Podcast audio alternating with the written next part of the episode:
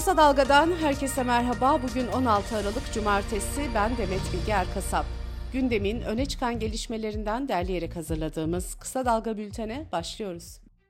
Anayasa Mahkemesi 1 Mayıs İşçi Bayramı'nın Taksim'de kutlanmasına getirilen yasağı hak ihlali saydı. Yüksek Mahkeme 2014 ve 2015 yılındaki kutlamaların valilik kararıyla engellenmesiyle ilgili davada kararını açıkladı. Başvuruculara 18 bin lira tazminat ödenmesine karar verildi. Mahkemenin kararında Taksim'in işçi ve emekçilerin ortak hafızası ve sembolik değeri olduğu vurgulandı. Kararda şu ifadeler yer aldı. Kendisini o kültürün bir parçası olarak gören her kişinin 1 Mayıs günlerinde Taksim Meydanı'nın ifade ettiği anlamı doğrudan tecrübe etmek ve edindiği tecrübeyi kuşaklar boyunca aktarmak için burada bulunma hakkı vardır. Kararın bir örneği benzer hak ihlallerinin önlenmesi amacıyla bilgi için İstanbul Valiliğine, İstanbul Emniyet Müdürlüğü'ne ve İstanbul Cumhuriyet Başsavcılığına da gönderildi. Yerel seçim gündemi giderek hareketleniyor. CHP Parti Meclisi yerel seçimlerde 4'ü büyükşehir, 6'sı il belediyesi olmak üzere 226 yerde belediye başkan adaylarını belirledi. Beklendiği gibi Ankara'da Mansur Yavaş ve İstanbul'da Ekrem İmamoğlu aday.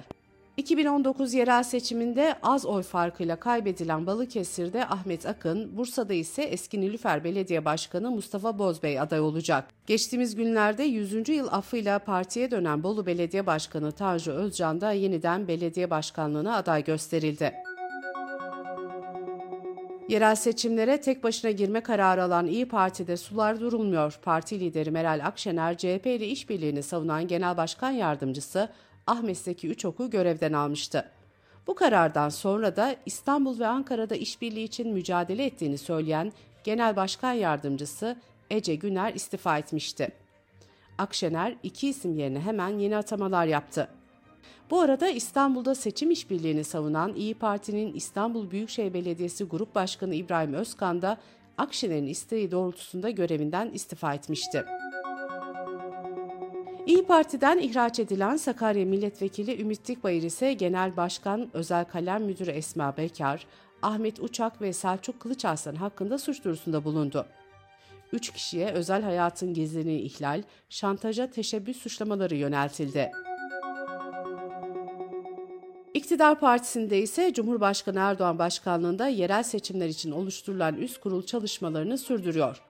Kentlere ilişkin analizler masaya yatırılıyor. Büyükşehir adaylarının isimleri bu analizler sonrası belirlenecek. Gazete Pencere yazarı Nuray Babacan, Erdoğan'ın hazırlanan raporlara göre karar vereceğini belirtti. Bu arada Cumhurbaşkanı Erdoğan da dün bir açıklama yaparak Aralık ayının sonuna doğru birinci derece büyük şehirlerin adaylarını açıklayacaklarını duyurdu. Türkiye Futbol Federasyonu Ankara Gücü Rize Spor maçı sonrasında hakem Halil Umut Meler'e saldıran Ankara Gücü Başkanı Faruk Koca'ya ömür boyu men cezası verdi. Federasyon ayrıca 5 maçı seyircisiz oynama ve 2 milyon lirada para cezası verildiğini duyurdu. Olaydan sonra Faruk Koca ile birlikte 3 kişi tutuklanmıştı. Sosyal medya fenomenleriyle ilgili soruşturmalarda da yeni gelişmeler var. Dilan ve Engin Polat çifti soruşturmasında yasa dışı bahis suçlamasından daha önce ceza alan Veysel Şahin ve Derkan Başer de şüpheli olarak dosyaya dahil edildi. Bu arada Fenomen ve Güzellik Merkezi sahibi Ece Ronay da eski eşi Mehmet Bilir'in iş yerini kurşunlattığı iddiasıyla gözaltına alındı. Operasyon özel harekat polis ekiplerinin katılımıyla yapıldı. Şafak baskınıyla yapılan operasyonda Ronay ile birlikte 5 kişi daha yakalandı. İstanbul Ok Meydanı'nda 2014'te cemevi'nin avlusunda polisin silahından çıkan kurşunla hayatını kaybeden Uğur Kurt davasında savcı mütalasını açıkladı. Savcı sanık polis Sezgin Korkmaz için taksirle ölüme neden olmak suçundan 2 yıldan 6 yıla kadar hapis cezası istedi. Savcı ayrıca alt sınırdan uzaklaşılarak verilecek cezanın paraya çevrilmemesini talep etti. Kısa Dalga Bülten'de sırada ekonomi haberleri var. Birleşik Metal İş Sendikası açlık ve yoksulluk sınırını açıkladı. 4 kişilik bir ailenin sağlıklı ve dengeli beslenebilmesi için aylık yapması gereken harcama tutarı yani açlık sınırı 13.745 lira oldu. Bu harcamaya eğitim, ulaşım gibi giderler de eklenerek hesaplanan yoksulluk sınırı ise 47.544 lira olarak kayıtlara geçti. Merkez Bankası piyasa katılımcıları anketinin sonuçlarını açıkladı. Yıl sonu enflasyon beklentisi %67.23'ten %65.39'a geriledi. Yıl sonu dolar TL beklentisi de 30 liradan 29.62 liraya indi. Hazine ve Maliye Bakanlığı Kasım ayına ilişkin bütçe uygulama sonuçlarını açıkladı. Türkiye'nin merkezi yönetim bütçe gelirleri Kasım'da 746 milyar 810 milyon lira, giderleri ise 675 milyar 183 milyon lira oldu. Merkezi yönetim bütçesi Kasım'da 75 milyar 627 milyon lira fazla verdi. Ocak-Kasım döneminde ise 532 milyar liradan fazla açık oluştu. Türkiye genelinde konut satışları düşüyor. TÜİK'in verilerine göre Kasım ayında konut satışları geçen yıla göre %20 oranında azalarak 93.514 oldu. Rekabet Kurulu Giresun'daki 4 özel kız öğrenci yurduna ortak fiyat belirledikleri gerekçesiyle 5 bin ila 150 bin lira arasında idari para cezası verdi. Dış politika ve dünyadan gelişmelerle bültenimize devam ediyoruz. İsrail'in Gazze yönelik saldırıları sürüyor. İsrail'in Han Yunus'taki saldırısında en az 12 kişi öldürüldü. Filistinli Esirler Kulübü isimli kuruluş ise İsrail güçlerinin Batı Şeria'da yüzden fazla kişiyi gözaltına aldığını duyurdu. ABD Başkanı Joe Biden geçen günlerde yaptığı açıklamada İsrail'in uluslararası desteğini kaybetmeye başladığını söylemişti. ABD basını İsrail Başbakanı Netanyahu ve Beyaz Saray arasında benzeri görülmemiş gerilimler yaşandığını yazdı. İngiltere Dışişleri Bakanı David Cameron, işgal altındaki Batı Şeria'da Filistinli sivillere hedef alan yerleşimcilerin ülkeye girişinin yasaklanacağını açıkladı. Amerika'da şiddet olaylarıyla bağlantısı olan Yahudi yerleşimcilere vize yasağı getirip ülkeye sokulmayacaklarını duyurmuştu. Avrupa Birliği liderleri Ukrayna ve Moldova ile katılım müzakerelerinin başlatılmasına karar verdi. Bosna Hersek'le de müzakerelerin yakında başlayabileceğinin işareti verildi. Gürcistan'a ise adaylık statüsü verildi.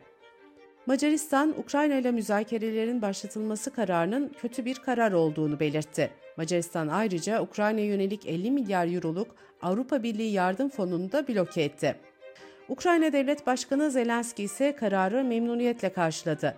Zelenski bu kararın Ukrayna ve Avrupa için zafer olduğunu belirtti. Avrupa Birliği liderleri Rusya yönelik yaptırımları genişleteceklerini de açıkladı. Liderler yaptırımları delenlerle de mücadeleye devam edeceklerini vurguladı. Bu arada Japonya Ekonomi Bakanlığı 57 Rus şirketine yaptırım kararı açıkladı. Rusya'dan sınai olmayan elmas ithalatı da yasaklandı. Dünyanın en büyük dördüncü bankası olan Bank of China'nın eski şube müdürü ömür boyu hapis cezasına çarptırıldı. Banka müdürü zimmetine 2.3 milyar yuan yani 325 milyon dolar geçirdiği gerekçesiyle suçlu bulundu. Hollanda'da ilk yasal esrar üretim deneyi Tilburg ve Breda kentlerinde başladı. Üreticiler ilk yasal esrarı Şubat ayından itibaren kafelere teslim etmeye başlayacak. BBC Türkçe'den Yusuf Özkan'ın haberine göre deneyin başarılı olması durumunda Hollanda'da hafif uyuşturucuların üretim ve satışının tamamen yasal olması gündeme gelecek. Dünya Sağlık Örgütü elektronik sigaranın erken yaşta nikotin bağımlılığı dahil birçok sağlık problemine neden olduğunu belirterek acil eylem çağrısı yaptı. Dünya Sağlık Örgütü'nün açıklamasına göre 34 ülke elektronik sigara satışını yasaklıyor. 88 ülkede elektronik sigara satın almak için yaş sınırı bulunmuyor.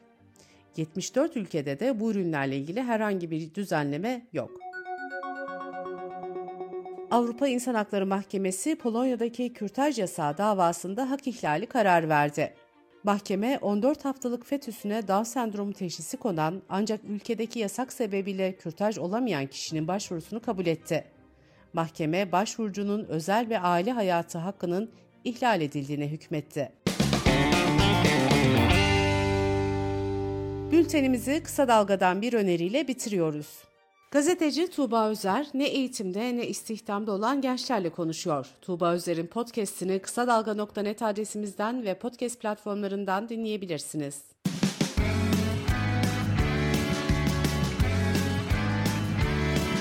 Kulağınız bizde olsun. Kısa Dalga Podcast.